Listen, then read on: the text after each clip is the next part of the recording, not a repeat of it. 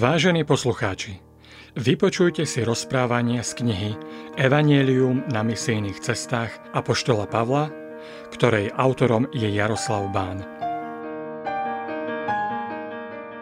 Evangelium ako dobrá správa o Ježišovom dokonalom diele pre človeka je fascinujúca skutočnosť meniaca život ľudí.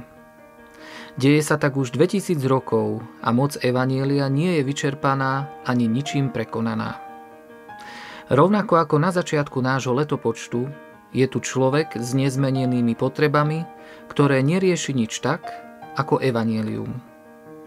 Môj vlastný život bol zásadne zmenený a neprestáva byť menený práve touto dobrou správou o tom, že som prijatý, že môj život má zmysel a že som milovaný Bohom práve pre dielo a obed Ježiša Krista.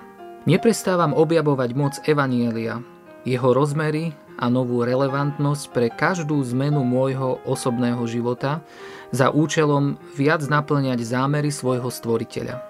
Vo svojich úvahách, kázniach, predkladaných mojim bratom a sestrám v mojom materskom zbore v Košiciach, sa k téme Evanielia znovu a znovu vraciam, lebo dielo Evanielia pri veriacom človeku nepovažujem iba za nejakú malú vec, ktorá spasí človeka, ale za fundamentálny princíp zmeny motívov veriaceho človeka. Verím, že dívajúca spolu so mnou na jednotlivé príbehy zvestovania Evanielia si uvedomíte jeho moc, bohatstvo, krásu a dovolíte, aby aj váš život bol formovaný práve touto mocou. Jaroslav Bán v Košiciach, jún 2016 Oni vyslaní Duchom Svetým, prišli do Seleúkie a odtiaľ sa preplavili na Cyprus. Keď prišli do Salamíny, hlásali Božie slovo v židovských synagógach. Ako pomocníka mali so sebou aj Jána.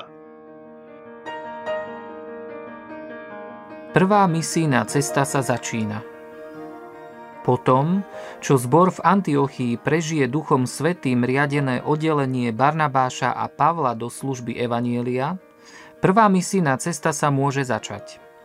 I hneď na začiatku tejto misijnej cesty budú Barnabáš a Pavol prežívať veci, ktoré budú principiálne pre konanie misie i veci, ktoré sa špecificky týkali len tejto cesty – Text verša 4 začína tým, že Svetý duch nie je iba pri povolaní a oddelení Barnabáša a Pavla pre misiu, ale že aj pri ich vyslaní.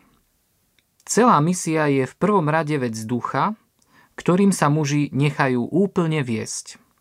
Je to teda veľmi osobné vyslanie duchom, ktorý sa investuje do tejto misie. Kde ich teraz duch posiela? To je veľmi zaujímavá vec na tejto prvej misijnej ceste. Najprv je spomínaná Seleukia. Vôbec nie náhodou. Je to geograficky najbližší námorný prístav k Antiochii. Je vzdialený iba asi 25 kilometrov.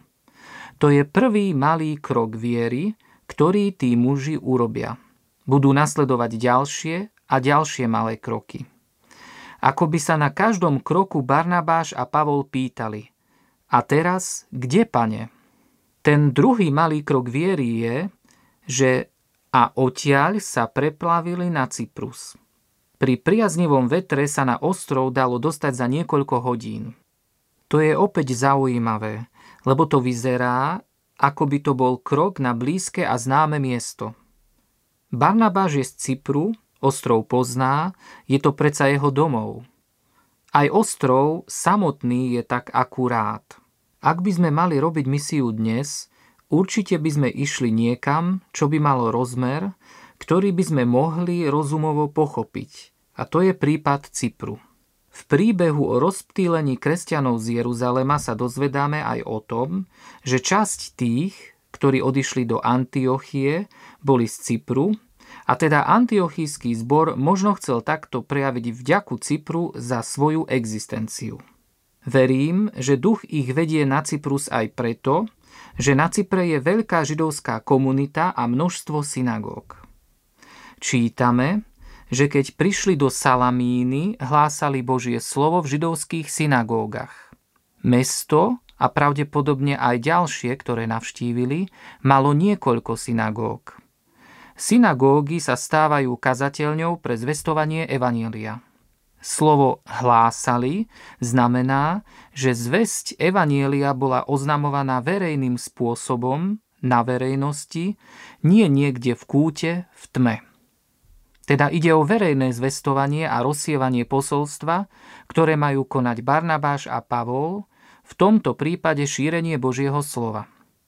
Duch Svetý neposiela na misiu tajných špiónov, čo by v tajnosti, v skrytosti presviečali, spracovávali nejakých labilných ľudí. Duch Svetý posiela neohrozených kazateľov, ktorých úlohou bude zasiahnuť čo najväčší počet ľudí s vesťou o Ježišovi. Prečo Barnabáš a Pavol hlásajú Božie slovo najprv v synagógach? Predovšetkým preto, že synagógy už mali Božie slovo vo forme zákona alebo jeho časti, obyčajne podľa finančných možností. Pavol bude aj v budúcnosti veľmi účinne používať starý zákon ako východzí bod pre zvestovanie Evanielia. Pavol bude, nadvezujúc na starozákonné proroctvá a zasľúbenia o Mesiášovi, zvestovať radostnú správu o tom, že zasľúbeným Mesiášom je Ježiš z Nazaretu a dokonca, že Ježiš je pán. Druhý dôvod, prečo Pavol bude aj v budúcnosti začínať zvestovanie Evanielia v synagógach je, že sa tam stretávajú Židia, ktorým prvotne patria všetky zasľúbenia starého zákona. Oni prví pred ostatnými národmi čakajú zasľúbeného Mesiáša a bolo by nesprávne obísť ich so zväzťou o príchode Mesiáša v Ježišovi. V liste Rimanom v 1. kapitole 16. verši Pavol potvrdzuje svoje konanie. Veď ja sa nehambím za evanielium, lebo ono je Božou mocou na spásu pre každého veriaceho, najprv Žida, potom Gréka. Ak niekto mal počuť ako prvý zväzť o Mesiášovi, tak to boli práve Židia, Boží vyvolený národ. Tretí dôvod, prečo Pavol káže v synagógach je, že hoci je tá misia aj pre pohanov, Pavol ich môže zasiahnuť práve cez Židov. Keď dôjdu na koniec ostrova Cyprus do prístavu Pafos a tam zvestujú Božie slovo, opäť urobia malý krok viery a odplavia sa do najbližšieho prístavu v Malej Ázii, Atália a Perge. Odtiaľ sa opäť vydajú po vnútrozemných mestách s množstvom synagóg. Sú na prvej misijnej ceste, tak nateraz neriskujú nebezpečenstvá spojené s peším pochodom cez vysoké hory a vyberú sa do vnútrozemských miest rímskou vojenskou cestou nazývanou Via Sebaste. Ide s nimi ako pomocník Ján Marek. Ján je úžasným svedectvom o moci Evanielia, o tom, ako hociakého človeka, aj zradcu, toho, čo opustí Barnabáša a Pavla, dokáže Evanielium zmeniť na nástroj použiteľný v Božích rukách. Budeme sa mu podrobne venovať neskôr.